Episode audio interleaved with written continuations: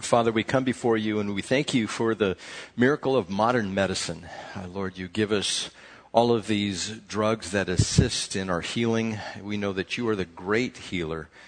But Father, these help with the symptoms. And we also thank you that we have the knowledge uh, to take some of this information that you have given to us abroad and to assist those who are in desperate need of the most basics in medical care. And as we do these things, Lord, may the gospel go forth and may it take root and produce fruit. May people get saved as a result of this. May they turn to you for the forgiveness of their sins.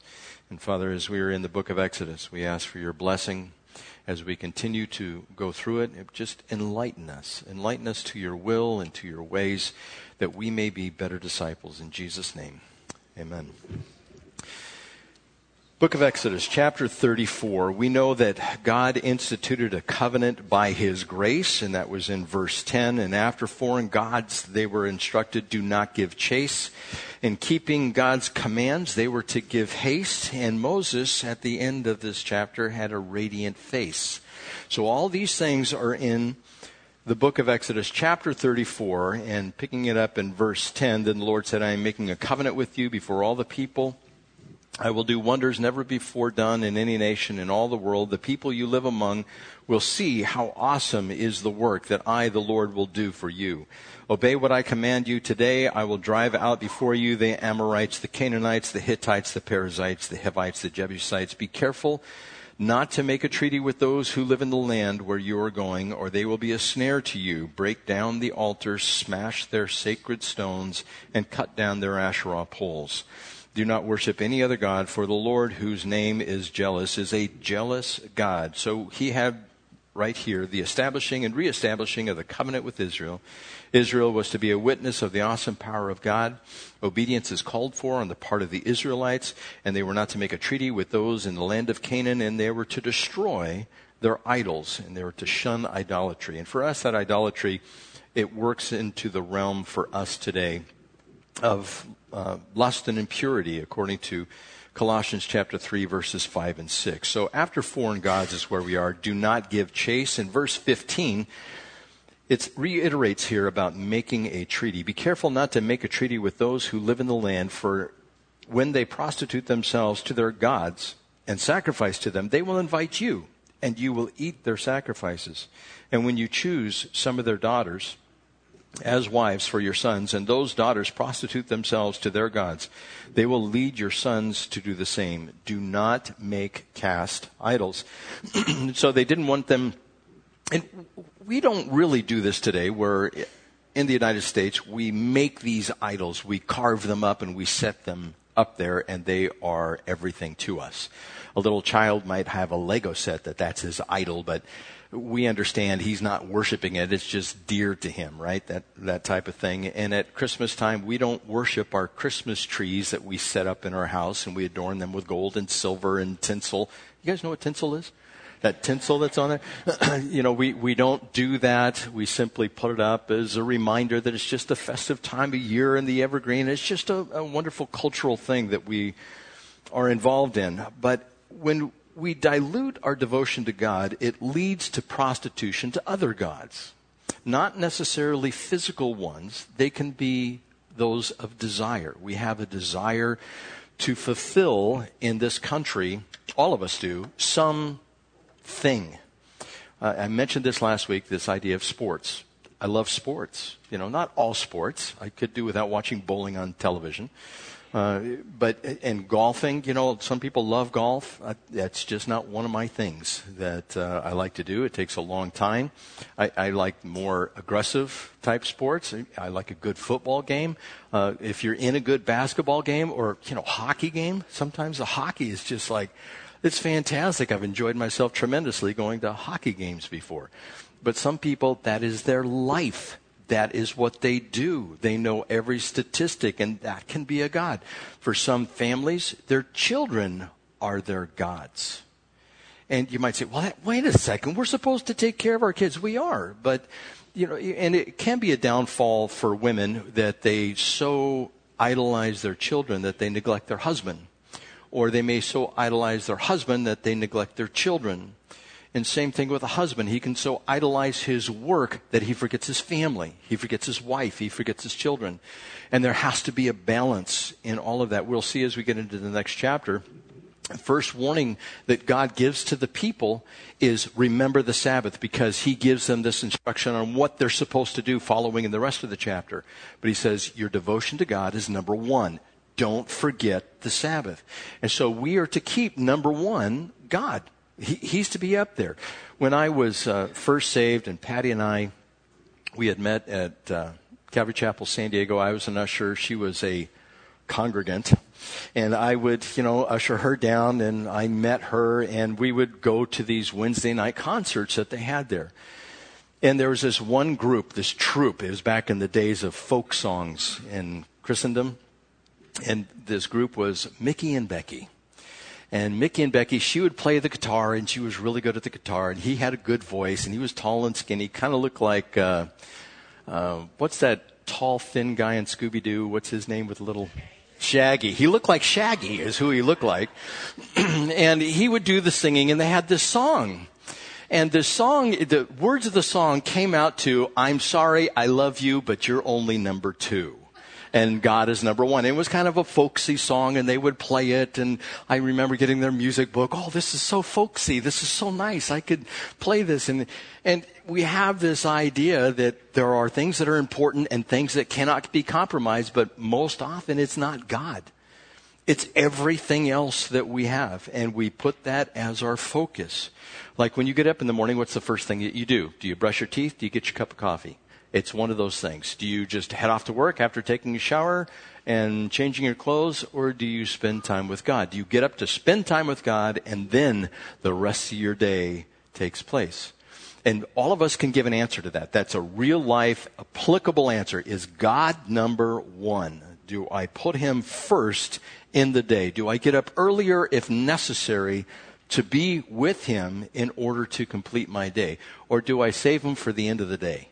Okay, I need to read a chapter, and as I'm going through, uh, walk through the valley of the shadow of death, and you know, and then you just kind of fade off because you're so tired at the end of the day. God wants to be number one. He wants to be up front. He wants your devoted heart first thing in the morning. And if you have to get up a little earlier, that means you have to probably go to bed a little earlier. And, you know, for young families, you're going, but I got to bathe the kids and feed them and put them down and clean up the house and wash the dishes. And my husband comes home and he lays on the chair and he falls asleep and he's snoring and his feet stink and he's got to take a shower before he comes to bed. And I mean, all of, not that this has ever happened in our family, but this, this idea that that's what needs to take place and it's all at the end of the day. Yeah, we have to get up early and God knows it's hard. I was just telling Patty this morning, life is hard. There used to be a song about that. Life is hard and it doesn't get easier. You know, so we need to just carve out the time and say, this is to God. We don't want to dilute our devotion to God because it does lead to prostitution with other gods or other things which become idols. Companionship with the world leads to the abandonment of the world or of the word. So if we become a companion to the things of the world, what the world loves to do, like what is tonight? The Oscars. Now, I gave up watching the Oscars years ago. I just, you know, it just disgusts me sometimes. And they get together and they do their thing. But in the world, especially in the world of film, that is the epitome. You go to these uh, parties and they just they spend lavish amounts of money like for instance i'm going to tell you this one did you hear meryl streep wasn't going to wear a dress because chanel wouldn't pay for it I mean, stuff, that's what makes the news. Oh, well, Chanel's not going to pay for it, so therefore I'm not going to wear it. I'm going to wear something else. And, and this is what the world surrounds itself with. This is what's important. It's like, are you kidding me? You know, give me a break. I, I enjoy films, some films. Most of them, they're just, they're going the way of the world. And we have to be careful what we watch and what we put into our minds. It's just like garbage, some of it. Not all of it. Some, of it is, is pretty good. You know, it's informative, it's inspiring, all of these things, but we want to make sure that we're not following the ways of the world, that we don't look like the world. If you get People magazine and Self and um, Cosmopolitan and uh, you men especially, you know, if you get those kinds of magazines and you're reading through them and you're getting up on that stuff, like, oh, this is just wonderful. It's like, that's the way of the world. That's what the world is doing. And there's all kinds of gossip websites that are out there. You know, you can find out what's going on with who. If Angelina Jolie just opened up about her life with Brad and the breakup. And, you know, everybody has their problems. We understand, but we put things up, this idea of this perfect world, things that the world would attract us to. We just need to keep at arm's length. Yeah, that's nice. Oh, that's good. Well, that's not so good. We need to judge it for what it is. Keeping God number one, so companionship with the world leads to abandonment of the world. We will allow the time of these things of the world to just consume us. Intolerance of the world sown leads to a witness blown. That means if we just allow the world to come in and we allow it to happen in our lives, invade our families, invade our time, it just takes away from our witness. Wouldn't it be great if when people get to know you, they go, Oh, you're that Christian? Only because you don't cuss, you don't drink. You don't chew. You don't go with boys that do. You know, these. That's so old, that joke. I'm sorry. I just had to throw that in there. But those, those types of things, and, you know, some of that stuff, people have the freedom. They do. And, but we don't want to look down on that. And I talked about that last week. But we want to make sure that we are not presenting an image to the world that we are part of the world. Uh, have you guys gone back and looked at your yearbooks and then matched up yourself with the friends from your yearbooks and become their friends and seeing what they're into and and you know some of them it's just like great they're just oh that's fantastic they're on the right road and others you're going no no what are you doing? You know this is the wrong thing and they're being known for the wrong thing on Facebook. And again, I talked about that last week. We want to make sure that we're not tolerating the things of the world. Not that we're being in your face. We don't want to do that, ruin our witness. But we just, we simply say, no, this is wrong. This is right, and this is what we need to hold to. And idolatry leads to apostasy. Over the years that I've been a Christian,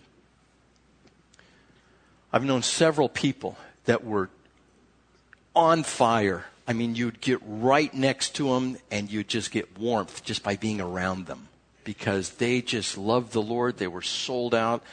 You know, they'd have their prayer times. They'd talk about the Word. They'd, they'd talk about what God was doing and not to a point of being obnoxious. Now, I get that too. Some Christians can be, I don't know, they can just be obnoxious, right? They're not even real. I remember being uh, in college and going to a library, and this one young Christian woman, she came up, and every other word was hallelujah. And it was in the library. You know, I'm trying to study and just, how, oh, praise the Lord, hallelujah. Oh man, it's just going to be, I'm just going, okay, I, I understand, and I'm a Christian at this time, and I understand she loves the Lord, but it's really kind of annoying. And I watch the people around us, we're all going, what's with her? You know? And it was just, she wasn't using discernment. She wasn't being even keeled, so to speak. And we want to make sure we're going to be an offense to the world as it is, but we don't have to be an offense unnecessarily to those who are in the world. So idolatry leads to apostasy. These people that I have known, they have served the Lord and then they just walk away. And yeah, that was a time in my life. This one guy named Dean that uh, Patty and I we knew before uh, we got married, and he was just, man, no, nobody could stop him as far as being a witness and knowing the word and being at Bible study. And I found out years later he walked away. We had a worship leader, some of you know her, walked away from the Lord. You know, and I've known several people that have done that. And we're not finishing well if that's the case. And, you know, there can be a debate, well, what about eternal security and all that? Eventually we'll get into that. Then we want to to wrap this all up, we want to practice the presence of God. constantly be in prayer when you're driving down the road, when you're doing your job. You're asking the Lord for uh, wisdom. Uh, to give you an example, a personal example of this, I sat down yesterday. I have so many things that I need to accomplish, and I just made a list. I went through and I had like seven or eight things on there. I could have had 20, but I just limited it to seven or eight, the first ones that came to mind. And I go, Lord, which one do you want me to do first? And I just sat there and I asked him to guide me on that. And so I got a direction in about two minutes. I got a direction. Okay, this is what I'm going to do. And that's what occupied my time. You prioritize what God wants you to do. And I had God in mind the whole time. And then as I'm doing my job, God's dealing with me and stuff. I'm going to tell you what I did. I'm trimming my tree in my front yard. It has to be trimmed. It hasn't been trimmed in two years. And I'm up in there and God's dealing with me with stuff. I already talked to Patty about it, and I go, no, this is just not right. And what about you, huh? And I go, all right, God, and I'm clipping away, and oh, too much, and you know, I, I and I keep on focusing on God the whole day, and that's what we want to do. Do your work, be consumed with it to do a good job, so we can be a good witness, but always be in communication with God. That's how we're supposed to walk. And again, I didn't originate this. I was taught this by others. This is how we're supposed to do it, and I'm hopefully passing it on to you. In keeping God's commands, make haste. There were three festivals, feasts that Israel was to observe on an annual basis. They were the Feast of Passover, Pentecost, and the Feast of Tabernacles. As they're listed here, they will be listed as unleavened bread, the Feast of Weeks, and the Feast of Ingathering. Now, these feasts were to be sacred for the people. In verse 18, it says, Celebrate the feast of unleavened bread for seven days. Eat bread made without yeast. As I commanded you, do this at the appointed time in the month of Abib, for in that month you came out of Egypt. Verse 19, The first offspring of every womb belongs to me, including all the firstborn males of your livestock, whether from herd or flock. Redeem the firstborn donkey with a lamb, but if you do not redeem it, break its neck. Redeem all your firstborn son. No one is to appear before me empty handed. And this just kind of seems random here, this firstborn thing. If, if you weren't with us as we were going through Exodus in the beginning when they were going out of Egypt, you can remember that the firstborn of Egypt God required. And those people who did not have the blood of the lamb over the doorpost on the side and the lintel, the, the top part of the door, the angel of death would come into the house and take the firstborn. And so all the Jews sacrificed the lamb. They put the blood on the opening of the house, the door of the heart, so to speak, if you want to do it metaphorically or spiritually for us. And they were all protected. They were protected from death. But those in Egypt did not do that. And there was not a household where the firstborn did not die. And so, what did it cost in order for the Israelites to get out of Egypt, it cost the firstborn of every family in Egypt. Now, is that a big price to pay? That is huge. That is almost unfathomable. Thousands upon thousands of people were sacrificed in order to get the Israelites out of Egypt. And because it was that firstborn, God wants that act of redemption, that it cost life in order to redeem the people to get them out of Egypt. He said, You're going to remember this. Back again in verse 19, the firstborn offspring of every womb belongs to me. Now, several times in Scripture, God says, It belongs to me. This is mine. This is mine exclusively, so to speak. He says that in Exodus chapter 13, verse 1. He says, The firstborn of every womb among you belongs to me. In Exodus chapter 13, verse 11, it says, uh, The firstborn males of your livestock belong to the Lord. Uh, several times, like I said, these are mine, the firstborn are mine. Numbers chapter 3, verse 11, all the firstborn are mine. And he goes on to say later on in Numbers chapter 3, verse 11, that the Levites, since they don't have an inheritance, he goes, they are mine. And so God does this progression, and he, he wants us to understand this. I know he wanted the Israelites to understand this, this idea of the firstborn. So the firstborn was taken from every Egyptian, and it was a costly price that had to be paid to redeem the Israelites.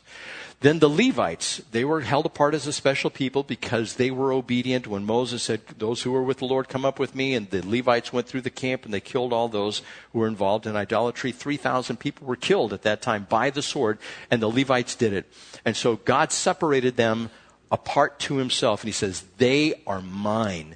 And he, he says specifically, the Lord also said to Moses, I have taken the Levites from among the Israelites in place of the first male offspring of every Israelite woman. The Levites are mine, for all the firstborn are mine. When I struck down all the firstborn in Egypt, I set apart for myself every firstborn in Israel, whether man or animal. They are to be mine. I am the Lord. So he gives the authority why he's saying they are mine. Yeah, just as a little side note, in our house, when our grandchildren are over there, I'll ask them to do something. And you know how kids can be. Why do I have to do that? And I turn to them and I say, I'm Papa. That's it. I don't give any explanation. I just appeal to them that I am your Papa. That's all you need to know. Just do this. Now I got that from this. Because God says, the firstborn are mine. Why? I am the Lord. That's what the Lord says. I am the Lord. What else do you need to know? Just do it. And so I, my grandchildren, I'm Papa. That's it. Just go take care of it, you know? And they get it, and it's kind of a joke, you know, we kind of laugh, but at the same time, now, you know, if I say now, they just, they do it. And so the Lord says, the firstborn of Egypt was the cost to redeem the Israelites.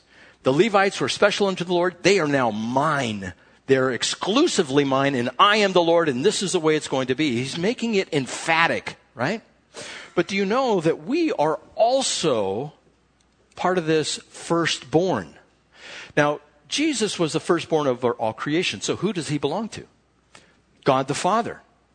So if the Israelites came out with the price of the Egyptians, all their firstborn, they belong to God. That's to be remembered in the fact that the firstborn in, in the Israelites and uh, all of the Jews, that firstborn belonged to God. They were to give the firstborn to God. All the firstborn male animals were to be sacrificed. And if you didn't sacrifice them, you're to break their neck, right? Like the donkeys break the neck because they weren't to belong to you anything that opened the womb, any male that opened the womb, that was it. it belonged to God. Then the Levites, they were dedicated to God. God said, they are mine. Then Jesus is the firstborn over all creation in Colossians. And so since that is the case, he belongs to God the Father. Now what price had to be paid for us to be included in the family of God? The firstborn had to be given, which was Jesus Christ. He doesn't want us to forget this. How costly was that? That's more than the cost of all the firstborn in Egypt, right? And he did it so that we might be the firstborn. It says this in Hebrews chapter 12 verse 22, but you have come from, to Mount Zion, to the heavenly Jerusalem, to the city of the living God. You have come to thousands upon thousands of angels in joyful assembly to the church of the firstborn, whose names are written in heaven. God wants us to know how costly it is for us to enter heaven. He wants us to get a grasp of this. He wants us to put our mind around it. How much did it cost for us to be saved? You might say, for a young man, how much did it cost for you to get your bride? How much did the ring cost? Well, it cost me a thousand dollars. Is that very much? Women don't want to answer, right? What if you said it's $25,000? Oh, that was costly. Oh, that was a lot. But it still doesn't even compare. I mean, what's the most expensive thing that you have in your life that you would give up for maybe the life of your children or the life of your spouse? How much is that? Whatever you have, it's not even close. It's not even in the same ballpark as what God was determined to give up to get us. And if you can get a hold of that, if you can grasp that, if you can make that your own, then your motivation becomes complete. It's those people who don't realize what it cost for us to be saved, they will always be lacking in their faith and in their action. They will never fully become a disciple.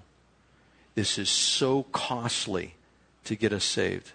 And matter of fact, it's going to continue. How many people are not going to make it to heaven? More are not going to make it than are going to make it. And God said, I don't like it, but that's the cost that it's going to take because I want a people for myself, even though most of humanity will not make it. Those people, they have the chance, but they refuse. But God said, it was worth it to get you, to get me that most of humanity would not make it. Now, how much love is that that God has for those who are saved? It is beyond measure. We can't even fathom how deep and how wide, how huge the love of God is. Like I said, if you can grab hold of that, it will transform your life because you understand the grace of God. Then you start going, How is it that I got saved? How is it that you got saved? God determined it that you would. And so he gave us all the opportunity. So we need to get hold of that. So the first belo- firstborn belongs to God. This is a big deal. In verse 21, it says, Six days you shall labor, but on the seventh day you shall rest. Even during the plowing season and harvest, you must rest. Celebrate the Feast of Weeks, which is Pentecost, with the first fruits of your wheat harvest and the Feast of Ingathering, which is tabernacles, at the turn of the year. Three times a year, all your men are to appear before the sovereign Lord, the God of Israel. I will drive out nations before you and enlarge your territory, and no one will covet your land when you go up three times each year to appear before the Lord your God. Do not offer the blood of sacrifice to me along with anything containing yeast, and do not let any of the sacrifice from the Passover feast remain until morning. Bring the best of the first fruits of your soil to the house of the Lord, your God. Do not cook a young goat in its mother's milk. Now, all these seem to be a little bit random, like keeping the Sabbath and this idea of eating the whole Passover feast. He's just giving him little reminders. It, it'd be like if you sent off your son or daughter to college and you put them in the car and you were giving them last minute instruction. Now remember, is your phone working? Do you have your backup battery for that? Okay, and you know exactly where you're going and your Google Maps is working okay? And uh, listen, I want you to call me in increments as you go on. I remember before we had cell phones, before we had pagers, I, I knew this family. What they would do is if they went over to Europe and they would travel over there, they used to make a phone call, a collect phone call and on that collect phone call, uh, it would say, the operator would come on. Remember they had operators back then? The operator would come on and say, I have a collect call from Bill Bodker from Germany. Are you willing to accept the charges? And you would have to say yes or no. And so this family, what they would do, instead of talking to each other, that was their signal that everything was okay. And so the person would say, no, I refuse the charges. And then they would hang up. And so they wouldn't be charged for the long distance phone call all the way from Europe or wherever they were located. And so that's how we would have this communication going on, this last minute instruction. I'm, I'm just going to give you a little bit to let you know that this is what you're supposed to remember. And so God's doing that. He's given him these several things. Do not cook a goat in its mother's milk. remember the Sabbath day. Remember these three feasts. Okay, we're going to get going here. We're going to get moving on, so to speak. So God provides this instruction. And so it's these three feasts. And it's, keeping these observances to the Lord in full obedience. We are to remember what God requires of us. Now, to remember things like I, I, made the list yesterday. You guys, I'm sure at some point in time you make a list. If you go to the store, you make a list of things that have to be done so you will not forget oh, this is what I need. Have you ever been somewhere and you forgot one thing and then you had to go back and you had to get that one thing and it's just like a hassle, right? And God says, I want you to remember what your responsibility is. Now, there is this active way of remembering where with forethought we go, okay, this is what I'm going to do. For us, being Christians, it's getting up in the morning, it's spending time with God, it's being in the Word, it, it's going over his plan, so to speak, his blueprint, his will, his desires, what his desires are for us, and, and just keeping us in line. That's active. You are actively remembering what's going on. Then, if you don't for a while, it's not that you don't have it in the forefront, it's in the background, and everything else floods into the front. And it's work, it's family, it's finances, it's taxes, it's whatever it might be, floods into the front. And it's not that you're purposely neglecting it, it's just, you got so much to do, you don't have enough time. And so it just kind of goes by the wayside. You don't have an active life in it, it's passive. For instance, somebody who comes to church every Sunday and is not involved in a Bible study is usually living a passive Christian life. And if you live a passive Christian life, you will always be passive in your Christian, in your Christian walk. Now, some people say, well, wait a second, I don't go to a Bible study and I'm very, I pray all the time. Remember, I said several weeks ago, part of being an active Christian is experiencing fellowship. If a person neglects the fellowship, they're missing one of the most important things. We all have the Holy Spirit within us, and we have this shared in common. And the, our God is a triune God, He has fellowship within the Trinity, right? But if we want to be Lone Ranger Christians, hi silver, away, and we, we take off and we think, I'm good, you know, I'm fine. I go into town every once in a while, and then the rest of the time I'm fighting evil. You know, that's not the way it works. We are supposed to be together. We are supposed to be a group. Why didn't God send just one spy into the land? He sent 12 spies, right? They were all this group of men that went there to perform different things. When Miriam, that I mentioned last week, had her song when the horse and rider fell into the sea, it was several women who grabbed the tambourine. You know, it's not like a soloist up there. None of us are supposed to be soloists. We're supposed to be working as a group. We move as a mob, so to speak. That's the way God wants us to do it. We are the body of Christ. Now, in the global scheme of things, what part of the body of Christ are we? We're just one cell. But that one cell has many functions that adds to the complete body of Christ. What if you take out one of those functions? If you just take out a little DNA from the DNA strand in the cell, what is that like? it's not going to work very well, right? And so that's part of fellowship. If, if you want to just have a marginal Christian walk, live a marginal Christian life. Don't go to Bible study. Don't get up in the morning. And if you do that, and you will lull yourself into a state of, I'm okay, you're okay. And Scripture teaches just the opposite. You're not okay, and I'm certainly not okay. And we need to encourage one another to love and good deeds and to make sure that we are constantly being involved in this. And, you know, some people might object as Christians, well, that means I have to give up something you know, our whole lives are supposed to be a sacrifice to God. Everything that we hold dear, we're just supposed to say, you know, it's just the world, and the world's passing away. What are we going to take with us? We're not even going to take our teeth, right? We're not going to take our hair. We're not going to take our body. We're taking nothing.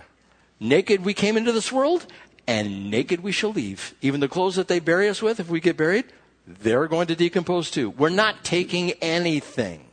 And so we just need to have a light touch on the things of this world. And we are to remember that, keep that at the forefront, have the fervent walk with God. And is it difficult? Oh, yes. Oh, yes. You ever get up on Sunday morning? I don't want to go to church. Your wife turns to you and says, Get up. No, I don't want to go. The people there, they're just obnoxious. Get up. You know the Lord wants you to be at church. No, I don't want to. They're mean and, you know, it's cold in that sanctuary and, you know, the coffee sometimes it isn't very good. I just don't want to go. And your wife turns to you and says, get up, you're the pastor. You know? And so you have these problems, or you're serving in the Sunday school. You know, you got to teach Sunday school. You got to do all these things, and and you're part of the body of Christ. And it's tough. It's hard. It doesn't get easier. And so we want to make sure that we're doing what God wants us to do. We want to make sure that we're just sold out, that we're active, we're remembering with, with determination what God has in store for us and what His will is. An observant Christian is what we want to be that others might see, and also an observant Christian that others might follow. That's the whole idea. We want our kids to follow us in the good things, but not in the bad things, right? Well, in Christendom, in the church, when we're making every effort to follow Christ, we want to follow that person who does so. And when they make a mistake, what do we do? Beat them over the head with the Bible. No, that's not what we do. We give them grace, just like our children. You know, we bring them along. I know you're going to make mistakes. It's all right. Just come on along. We give grace to everybody. That's what changes everything. I mean, God's grace is just so big. God instituted a covenant by His grace. After foreign gods do not give chase, He told them, in keeping with God's commandments, make haste. And then Moses had a radiant face. Verse 27. Then the Lord said to Moses, Write down these words, for in accordance with these words I have made a covenant with you and with Israel. Moses was there with the Lord 40 days and 40 nights without eating bread or drinking water. And he wrote on the tablets the words of the covenant, the Ten Commandments. When Moses came down from Mount Sinai with the two tablets of the testimony in his hands, he was not aware that his face was radiant because he had spoken with the Lord. When Aaron and all the Israelites saw Moses, his face was radiant and they were afraid to come near him. He, he was glowing. I mean, light was emanating through his pores and out to people. Did, if you guys have ever seen the Beauty and the Beast cartoon, if at the end of the Beauty and the Beast cartoon, where the beast transforms into this young Frenchman, right? And his hand goes up and it flicks up his fingers like that, and light comes out of his fingers and out of his toes and out of his body. That was Moses. He was just, you know, he'd walk around, just had this, not that there was any sound, he just had this light emanating from him. They're going, what is with you? Man, with nuclear radiation, we'd say. But no, there's something was up with him. And Aaron and all the Israelites saw Moses. His face was radiant and they were afraid to come near him. But Moses called to them. So Aaron and all the leaders of the community came back to him and he spoke to them. Afterwards, all the Israelites came near him and he gave them all the commands the Lord had given him on Mount Sinai. Now, I'm sure there are several purposes of this. God wanted to convey that he was the one that was speaking through Moses, so God illuminated his body, and it would be a miracle for all the people to see. Just imagine when he went out of his tent at night. He didn't need a flashlight. I mean, just, just lights up everywhere. He would lead the way. He would just be this glowing blob that would walk around wherever he went. And, and it lingered. It lingered for a while. It didn't just go away. And of course, Scripture tells us this in Philippians chapter 2. In verse 14, beginning there, do everything without complaining or arguing, so that you may become blameless and pure children of God without fault in a crooked and depraved generation, in which you shine like stars in the universe. We are going to shine. We're going to radiate the grace of God with everybody who is around us. Now, how will that take place in the millennium? I'm, I'm not quite sure. I don't know what Scripture has to say about that. But we will be bright, white, light, that type of thing will be coming from us. We're going to shine like the stars in the heaven. Now, some people would say, well, that's metaphorical. I think it's literal. Not only will it be metaphorical, but it's going to be literal as well. Just like angels. You know, you think the angels radiate the light of God? Absolutely, they're dressed in white, right? Eh, that's who they are. God is light, and in him there is no shadow of turning. If God lives in us, light is going to emanate from us as well. It's kind of cool. Of course, we also know that in the new heaven and the new earth, there will be no sun. Why? Because God will be giving its light to the universe that we occupy. How big is our universe? I don't even have to answer that question. It is so big, we don't even know how big it is, right? He's going to light up the whole thing. How big is it going to be? I have no idea, but it's going to be grandiose. It is going to be a wonderful place. So, with this, the book begins and ends. In, in, verse 10, it says, I'm making a covenant with you. And in verse 27, then the Lord said to Moses, Write down these words, for in accordance with these words I have made a covenant with you and with Israel. He has bookends where he says, I'm making a covenant. I'm at the first, I'm at the last, I'm at the beginning, I'm at the end, and you in between, this is your task. And so that's how he spells it out to the Israelites. He keeps them right in between these bookends of the covenant, and he says, This is your job. Be obedient in it. Now, going on here in chapter 35, we have the Sabbath, the sacrifice, the service, the servants, and the skilled. I'm only going to get through maybe one or two of these. But Exodus chapter 35 Moses assembled the whole Israelite community and said to them, These are the things the Lord has commanded you to do. For six days work is to be done, but the seventh day shall be your holy day, a Sabbath of rest to the Lord. Whoever does any work on it must be put to death. Just imagine if we instituted that. We wouldn't have a church left, right? Everybody misses church for some reason. So you didn't make it? Sorry. That's it. You're going to lose your head. Do not light a fire in any of your dwellings on the Sabbath day. So it's kind of like being in darkness. Now, I've explained to you if you go to Israel now, I've mentioned this before for those of you who have been here a while. They have entire hotel rooms that are set up, and the elevators, they have a Sabbath elevator. They don't want you pushing buttons because that button lights up, you're lighting a light. Now, they could have buttons that don't light up, right? But you're causing power to be expended, which means you have to light a fire, so to speak, which you have to burn coal or you have to do something. So they take it to the nth degree. So when you walk up to an elevator, it opens automatically on the Sabbath. When you get into the elevator, it stops at every floor automatically and it opens up. You go to your door and you open up your door, you walk into the house, and the lights turn on automatically. You don't have to flick the button because they don't want to light a fire, quote, in their house. Now, they're taking it way overboard.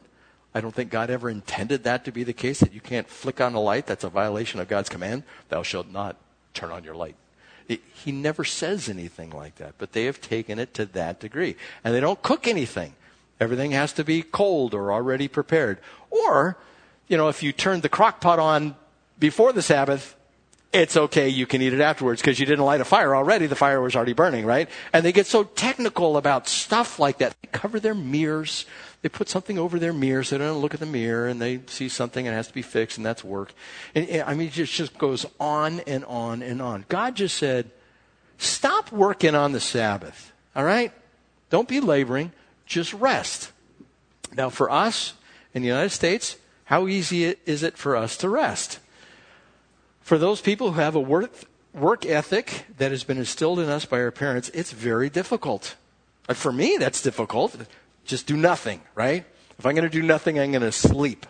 I'm not just going to sit there and do nothing. I, I have to be doing something. And so this is kind of hard for me to just sit and take rest. Now, I don't know how hard it is for you, but God was telling the Israelites, don't work. And He's given us this command because he's going to give them instruction on things to do. And the things to do, this is the sacrifice first. Moses said to the whole Israelite community, This is what the Lord has commanded.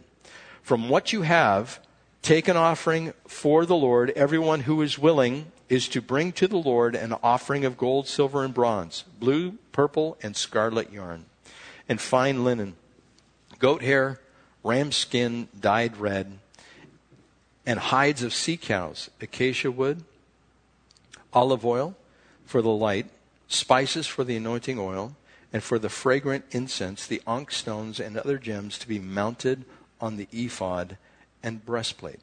So the people were supposed to sacrifice what they had, their material goods, and give to Moses for the sake of the temple.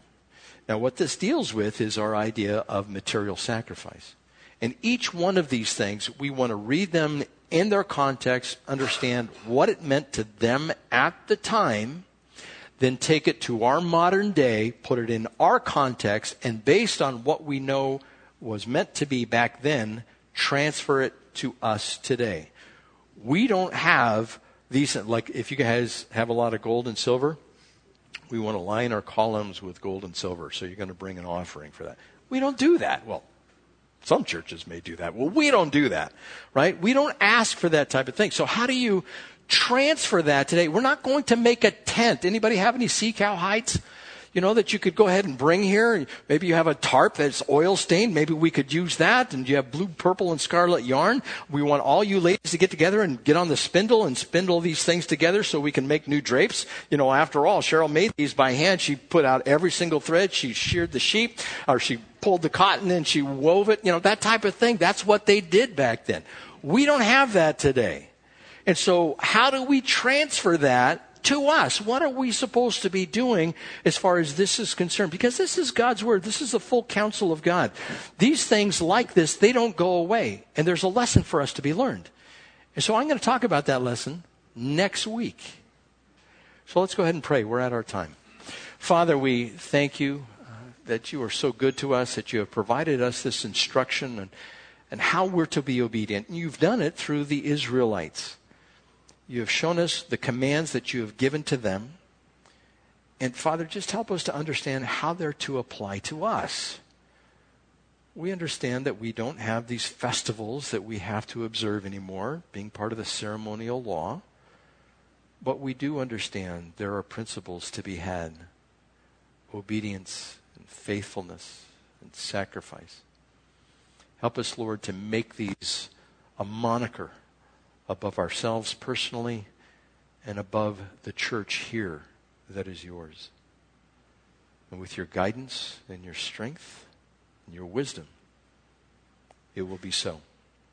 In Jesus' name we pray these things. And the church said, Amen.